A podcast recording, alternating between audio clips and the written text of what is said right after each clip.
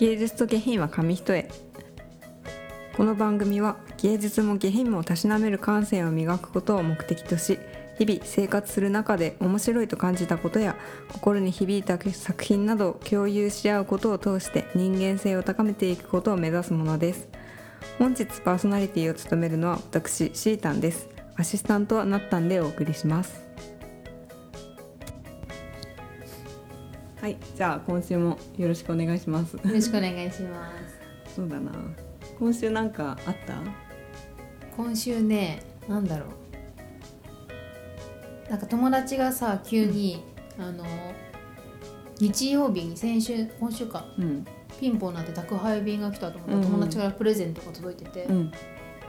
そしたらなんかあの転職して1年経つから、うんうん。とあともうすぐ誕生日だからっていうので、なんかプレゼント送ってくれたのね、えーでその子が働いてる場所のものを送ってくれたんだけど、うんうん。その子の働いてる場所が、あのなんか自然派の食品とかうん。オーガニックな食品とかなんかこう体にいいものうん。ちゃんとこう無添加とか、うんなんだろう生産者のこだわりとかがあるようなうん。食品だけを集めたお店うんがあるんだけど、そこで働いてる子でなんかそこの食品をいろいろ送ってくれたのへね。えでなんかいろんなそこで売ってるものにはストーリーがうん。あったりしてなんか基本的に全て体に悪いものとかができる限り入ってないものを集めてるお店だから、うんうんなんか食べてても美味しいし、うん。なんかいいもの入れてるなっていういい気分で食べれるものなんだけど、うんうん。なんかそれを食べてて気づいたのがうんコンビニとかさ結構高いんだけどそこで売ってるもの、うん。でもコンビニとかでなんか空腹を満たすためだけにうん。なんか200円ぐらいで買っちゃうじゃん買い食いしちゃうじゃん、でもなんかもうさ味合わないじゃんそういうの。そうね。うん。ただお腹が空いたから食べるだけみたいな感じだけどでもやっぱそういう友達が送ってくれたいいものうん。とかいろんなストーリーがあるものがうん。あると家に帰るのがめちゃくちゃ楽しみなのね。あ今日帰ったらなんか何々があるみたいうんうんな気分で帰れて、で食べる時もすごいあ美味しいって、うん。その食べ物に集中してうん。食べれて、うん。あなんかお金の使い道って大事だなってなんかすごく考えさせられたその食べ物から1週間だったかな。そうだね幸福感うん得られるんだもんね。なんか美味しくてちゃんとこだわったものってうん。高くても幸せ美味しい以上のなんか幸せがあるなあー確かに。いいね買っちゃうんだけどねコンビニで。うん。でもたまにはそういうのがあってもいいな。うん毎日200円とかをさ、うん。ね1週間5日間やってさ、うん。1000円だったらさ1000円の1個のいいものでもねそうなんだよいいね。ねなるほどいい気づきを。うん。そんな1週間。嬉しい1週間。毎日家に帰るのが楽しみだった。ああいいね。プレゼントも嬉しいしね。ね。食べ物ってねお腹いっぱいになると幸せになるけど、うん。それ以上の幸せがあった1週間だった、へえいいね誕生日もうすぐですね。うん。よろしくね。わかりました。ジャイアンみたいな人バレちゃうジャイアン、うん。ね、じゃあ今週はちょっと映画の、あそれぞれ見た映画の感想をうん。話していこうかなと思っています、うん。じゃあなったんから。うん、お願いします。映画ねなんか私が見たのが「私が私を見つけるまで」っていううん英語だと「How to be single」っていう題名の映画なんだけど、ニューヨークで暮らす4人の独身女性のうん。それぞれのシングルライフをうん。なんか表現した映画なのね。う、んいでつ公開されたやつ？でもうかなり前かな。昔のやつ。2006ああ9結構年そんぐらい？十何あ10年近い2016年だっけ？な結構前。えー。で日本で多分公開されてなくて。あそうなんだ。ネットフリックスで見たんだけど、うん。なんかねあのもうただこう空っぽな気持ちで、うん。そんなすごい複雑なストーリーとか全然ないから、うんうん。なんか日曜の夜とかにうん。サクッと見て、うん。ああ明日頑張ろうって気持ちになって、寝て月曜日迎えられるような映画、であの、まあ、4人の独身女性が出てくるんだけど、うん。主人公が常に恋人がた彼氏が途絶えない主人公で、うん。長年付き合ってた彼氏がいたんだけど、うん。なんか距離を置きたいってうん。言って距離を置くことになって距離を置いてる間に、まあ、いろんな男の人と付き合ってる主人公、でその主人公のお姉ちゃんも4人のうちの1人なんだけど、うん。お姉ちゃんは産婦人科医として働いてて、もうん。うめちゃくちゃ自立してるのね、うん。まあ、お金も稼いでるし、うん。だからもう私は結婚しないえー。でもう一人の生活一人で生きることを覚悟して、うん。もう生活してる。えー。っていうお姉ちゃん。でその主人公が、うん。なんか転職をしたんだけど転職先で出会った友達もその4人のうちの1人で、うん。その友達はもう一人生活を満喫してて、ん。毎晩パーティーしてとりあえず知らない男で寝まくるみたういな、ん。何歳ぐらいの人たち？大体みんなアラサーぐらいかうな、ん30前後とかうん。30過ぎとか、うんで最後の1人がとにかく結婚したいから、うん。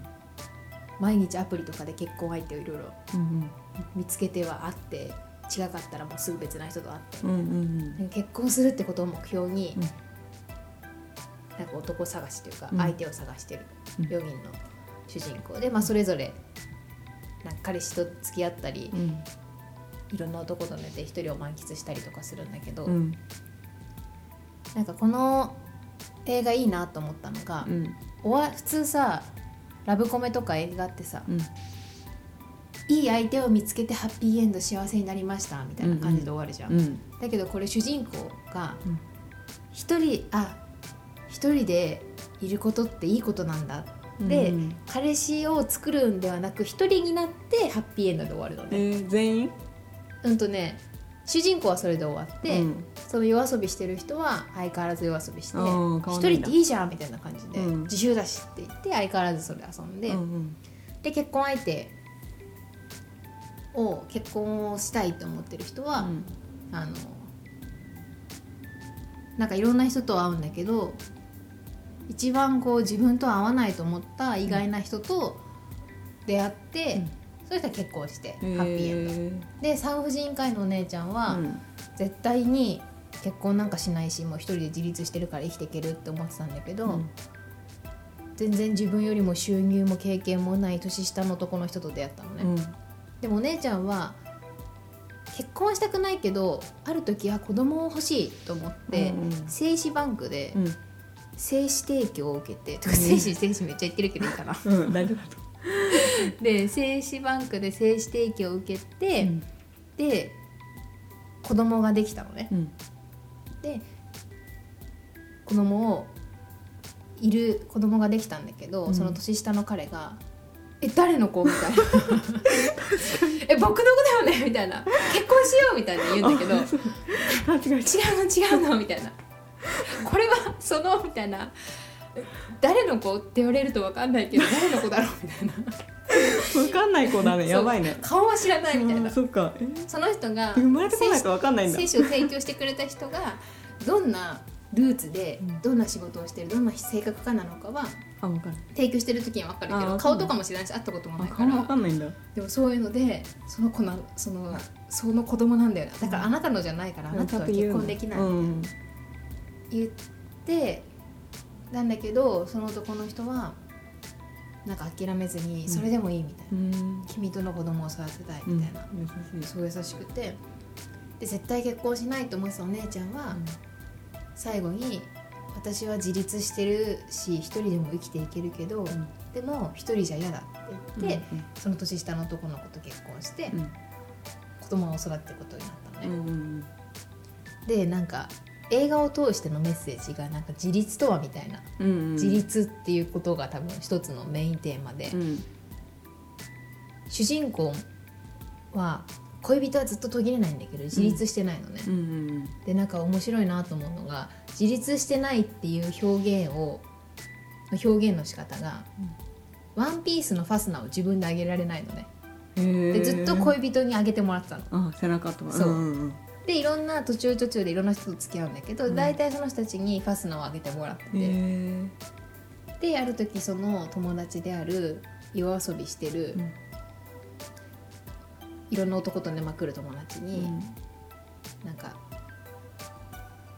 すぐそうやって恋人は途切れないかもしれないけど言い寄られたら、なんかホイホイ言っちゃうようなあなたは女でしょみたいな。ファスナーも自分であげられないでってうん言われて、なん。かそこでなんか多分自立とはっていうことに気づいて、うん。で最終的に、うん。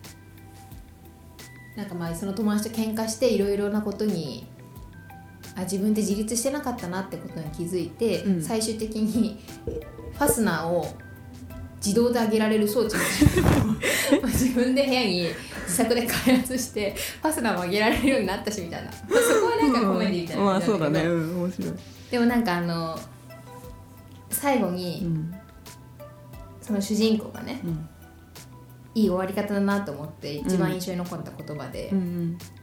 なんか自分の足で立つ瞬間に、うん。真のシングルになる。で、うん。言って映画が終わる。へえかっこいい。かっこいいじゃんなんかすごい映画を見終わって思ったのが、うん。こうちゃんとうん。一人を楽しめてる一人でいようってあー。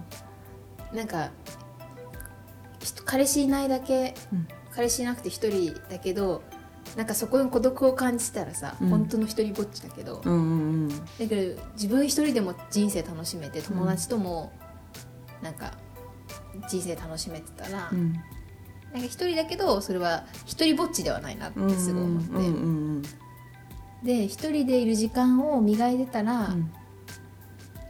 なんかその時にきっとうん。出会えだ出会うべき人と出会えるんだろうなってうんなんかすごい思ったから、うん。なんか彼氏いないことを肯定するわけじゃないけど、うんあなんか一人でも人生って本当楽しいよなこの人生間違ってないってなんか思思える前向きになれる、なるほど自分ね磨こう自立した人間になろううんなんかその経済的にも生活的にも強がりじゃなくうん。一人で生き生きていける強さがあったら、うん。なんか怖いものないな、うんうん。あと友達って大事だなってすごい思って、うん。彼氏とは別れることがあってもうん。なんかよっぽどじゃない限り友達となんかもう絶交することってなんかなかないじゃん。うんでこの4人もさやっぱりそれぞれ一人の生活とか夜遊びしたりとかするんだけどでうん。もどんな時でもやっぱ友達はなんかが一番そばにいてくれてるなってうんいうのを映画を通して感じたから、うん。なんか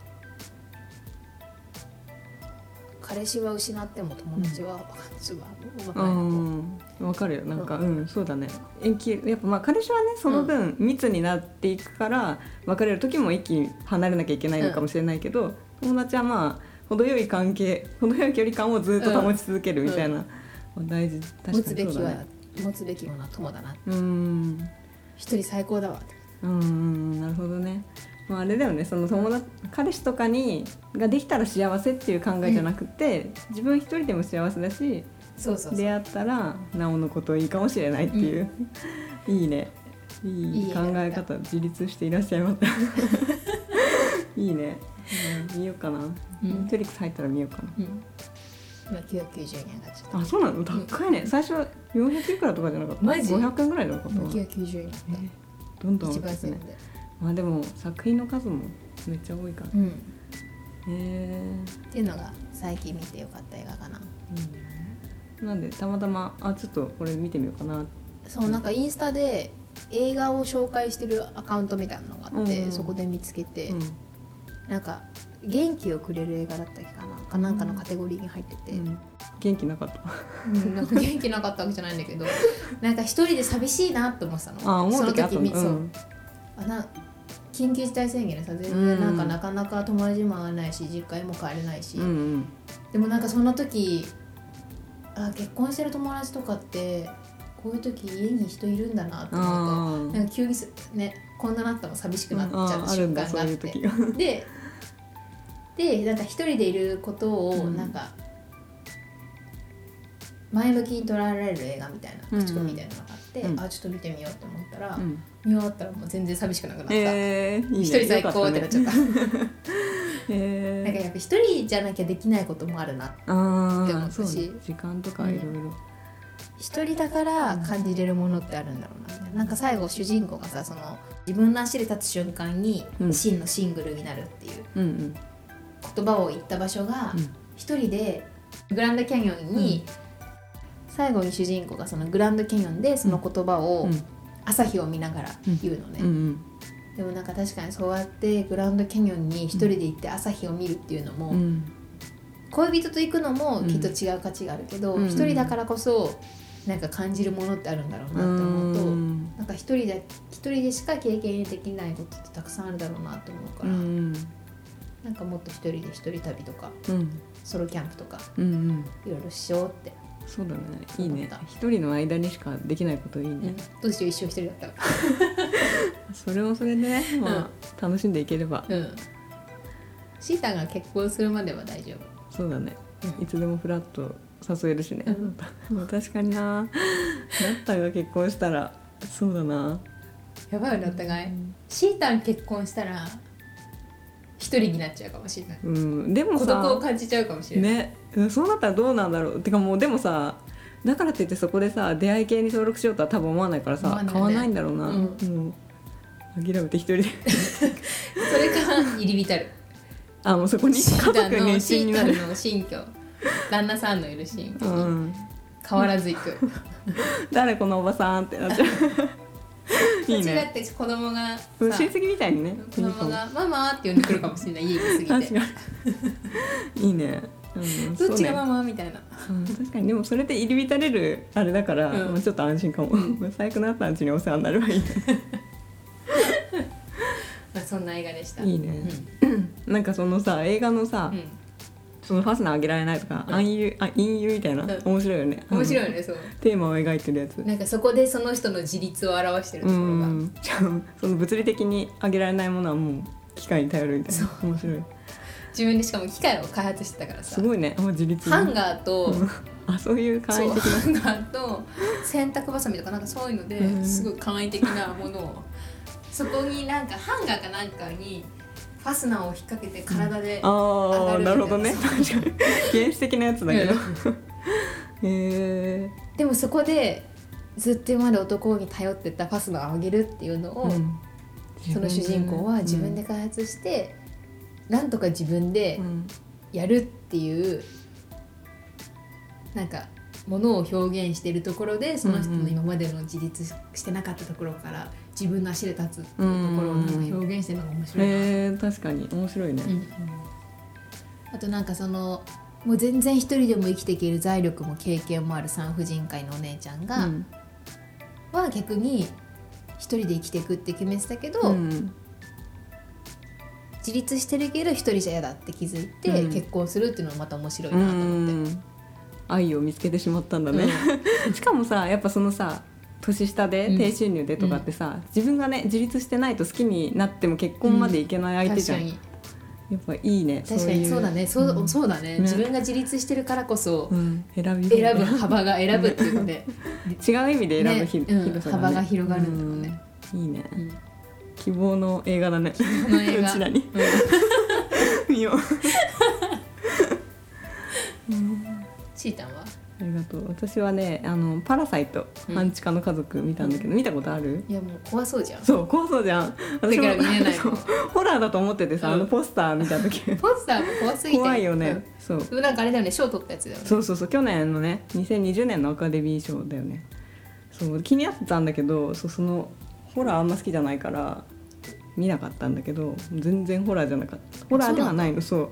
で、まあ、ちょっと簡単にじゃああらすじをね、言うとその 主人公っていうかあのメインの登場人物が、まあ、あの一家半地下の家族が、そのソウルで半地下に暮らしてるあのキム一家っていう一家がいてであともう一家族出てくるんだけどそれがあの超大金持ちなパク一家っていう4人、同じ4人家族ででそっちはもうあのお父さんが社長だったりしてだからもうあのこう専属のドライバーとかお手伝いさんがいたりとかっていう対照的な2つの家族なんだけど、でそのキムのねあの半地下に暮らす方の長男の友人がある時突然家に来てその自分のあの家庭教師で見てる生徒をちょっとその自分が留学に行く間に見てほしいって言って、であのキム一家は仕事全員ないからああの仕事もらえるならありがたいって言ってあの引き受けるのね。でその生徒がパク一家。うん。大金持ちの長女の女の子だったんだけどっていうところからまあその2つの家族が引き合わされるというか結びついて始まっていってでその、まあ、それをきっかけにキム一家はその就職先を得るためにあのある計画を思いついて実行していくんだけどそれが結構そのまあ計画通りにコンスタントに進んでいくんだけどなんかその計画がなんだろう独創的で、なんか普通にもうあの詐欺みたいな感じで騙してあの淡々と成功させていく。前半なんかコメディみたいな感じですごい面白くて、でなんか成功してかなって思ったんだけど結局なんか急に予想外の人物がそこに現れて転落していってしまうっていう物語なんだけど、でその最初さポスター見た時はそのホラー映画かなって思う感じだったんだけど、うんその思うよねあれ。そうそう見始めてなんかあなんかこの感じちょっと前見たことあるなみたいな思ったのが、オーシャンズシリーズだったのね、うん。オーシャンズ見たことある？ない。そう。オーシャンズはもうさバリバリコメディーな感じなんだけど、まあ、その盗みを盗みっていう計画を立ててやっていくあの映画なんだけどその計画立てて実行していくみたいな流れもに似てるしあとそのなんだろう詐欺騙しながらこうもうしかも常人じゃ思いつかないようなあの巧妙な手口とかでどんどん進めていく感じとか進めかなんか進み物語の進み方は似てる感じなんだけど、まあ、ただその似ていたはずの映画なんだけど最後に得る感情は結構もう真逆で、でなんかその物語の分かれ道になるのがその計画がどっちもまあ計画が狂う瞬間っていうのがやっぱあるんだけど、そこでそのオーシャンズの対応とあのパラサイトの対応がまあ分かれちゃうからその行き着く先の結末も結構違うのかなっていう感じででその、まあ、オーシャンズは基本的になんだろうその目的がいたずらに近い感じだから、もうあの楽しんでうん。その盗みをしようみたいな感じで集まった人たちだしそのやってる人たちもねそういう感じの気持ちでやってるから、まあ多分その計画が狂ってもであとまあプロ集団だからある程度そのもう計画外も計画想定済みみたいな感じで乗り切ってハッピーエンドっていう感じなんだけど、そのパラサイトの方はその計画が狂った瞬間のことまでは考えてなかったし、あとちょっとそのやっぱりあの低所得者っていうかもうその仕事がないっていう人たちなわけだから、もうその生きるためにその計画を立てて実行している感じだから、そのなんだろ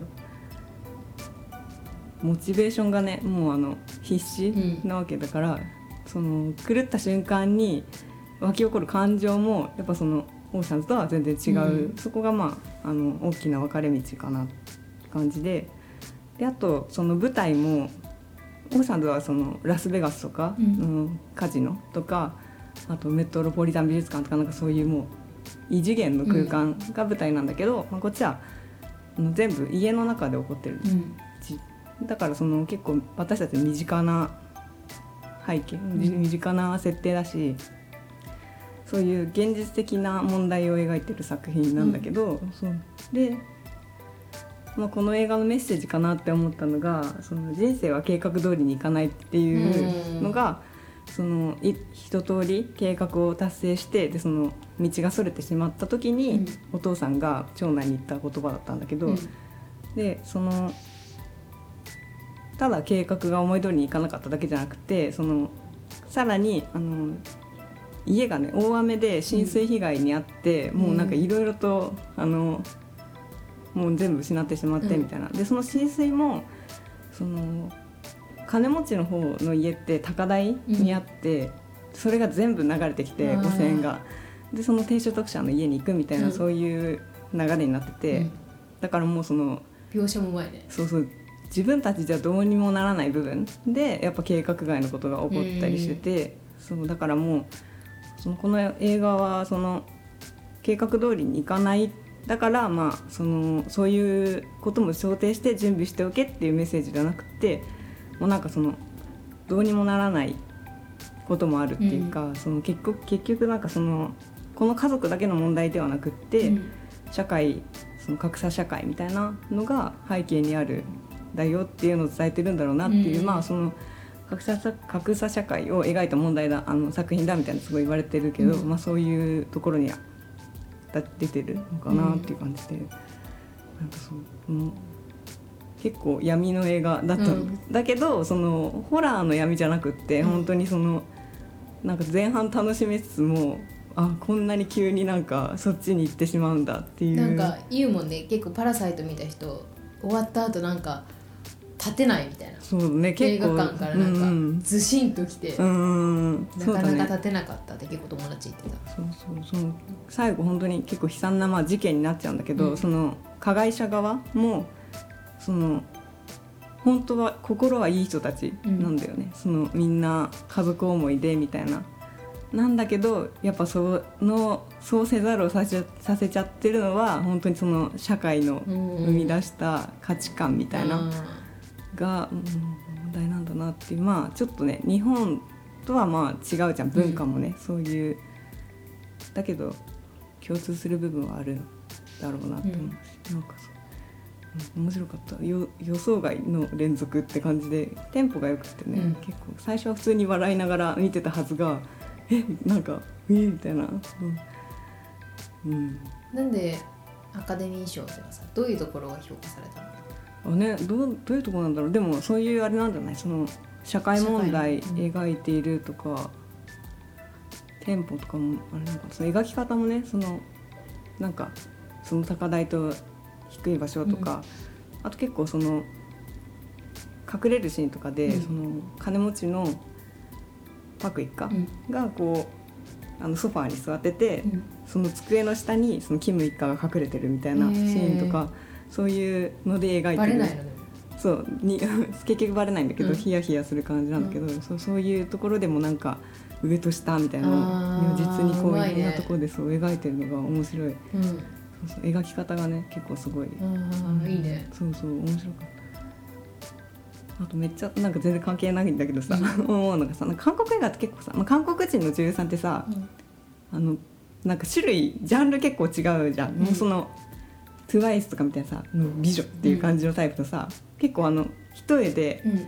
あの普通っぽい感じの可愛い子も結構さ、いるじゃん、このキム一家の方の超あ女の子妹の方も結構さ別になんかそんなにすごいなんだろうその目パッチリとかじゃないよね、うん。一重でみたいなタイプなんだけど日本って全然さそういう女優いないじゃん。あ あまあ確かに。個性派としてさ、江口のり子さんとか、うん。みたいな感じはちょっといてもさ、もう大多数めっちゃ目でかいみたいなさ、そういう人しかいないからさなんかもうそれが美みたいな、うん。それが可愛いみたいな感じになってんじゃん、うん。もうだからもうちょっとさそういうさこう実力派を増やしてくれたら、うん。あの日本の男たちのさ可愛いの視点がさ、確かに。広がってくれないかなってめっちゃ思う。なんか普通に映画見てたらさこの長女っていうか妹の役者もさ、あ可愛く見えてくるっていうかさ、まあうん。可愛いんだろうけど、うん。実際になんか別に日本で出てたら多分パッとしないけど、うん。よく見てたらめっちゃ可愛いじゃんみたいなのをもっと日本でも作ってほしいう、確かに。なんかもうあれだもんね。パッチリ二重で小顔で鼻がすら鼻がスッとしてる人が可愛いっていうのもあれだもんね。ね。男はさ別にそうでもないじゃん、うん。一重でもうさ、うん。これもイケメンに含むよみたいな感じになって、星野源とかみたいなねなんかうん日本もひ広げてほしいわっていう関係のないおまけ。そんな感じでやった、うん、以上です。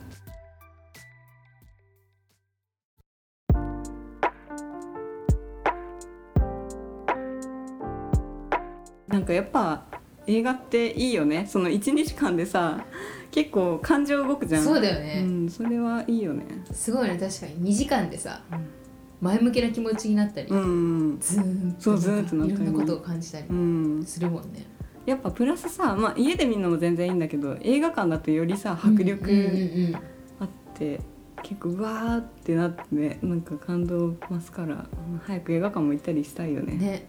レイトショー好きなんだよねやっぱ。ああいいよね、ううん。なんかレイトショーで夜になんかうん。映画見て、でレイトショーっておもう11時とか12時近くに終わるじゃん、うん帰る時ってさ映画館から駅まで歩く時ってそんな人いないし、うんうんうね。駅からまた家に帰るまでもすごい静かじゃん周りが、うんうんだからなんか余計日中に見るよりもレートショーで見る方が、んなんかいろんなことをその映画について考えながら家に帰れるところがレートショーが好き。確かにそうだね。浸りながら静かに。いいね、うん。やりたいなまたなかなかね映画もやってないしね今。次見たい映画ある？なんかジャンルとか。ジャンルは？基本的にどういうジャンルが好きなの？あーでもなんかオーシャンズはすごい好きだったんだよね、うん。だからそういうちょっと笑い、うん、コメディ系とアクションもあのすっごいグロくなければ結構好きかも、うんかな。やっぱでもその感情が動く系、うん。あまあコメディはあんま動かないけど、ううんん感情が動く系も好き。いろいろね。海外も好きだしアニメもいろいろうん。見るし。恋愛系はあんまり見ないな逆に。でもこの間の「愛ってなんだ?」みたいなあだっけああなんか言ってたね、うん、あれは結構良かった、ううんん面白かった、見てみようん、考えさせられる。本当に愛ってなんだって、う題名の通りね、うんそうそうそう。あれもハッピーエンドじゃないんだよね。結構、うん。もう結構依存体質な女なんだけど、うん。あの最終的にはちょっとうん。自分の道で選んだんだったかな、うん。うん。なんかどうしてもさハッピーエンドしか見れないの私。まあまあね。幸せな気持ちになるもんね。でもなんかきっとハッピーエンドじゃないものを見れるようになったら一歩大人になるのかなってすごい思う。ん。う最近しかも多くない？そのうん。一人でもいいんだよみたいのをさ、描いてる作品結構増えてきてる感じがするよね。今はもう全然ハッピーエンドで明日から頑張れる系の映画しか見ないから、うんなん。かもうちょっとこう重いテーマのものとかをうん。見てみ見見れるようになりたいあーなるほどね、うん。広げて。うん。あそんな感じでじゃあ、また次回は読書？そうだね。ねまた本やっていきましょうのか話を。うん。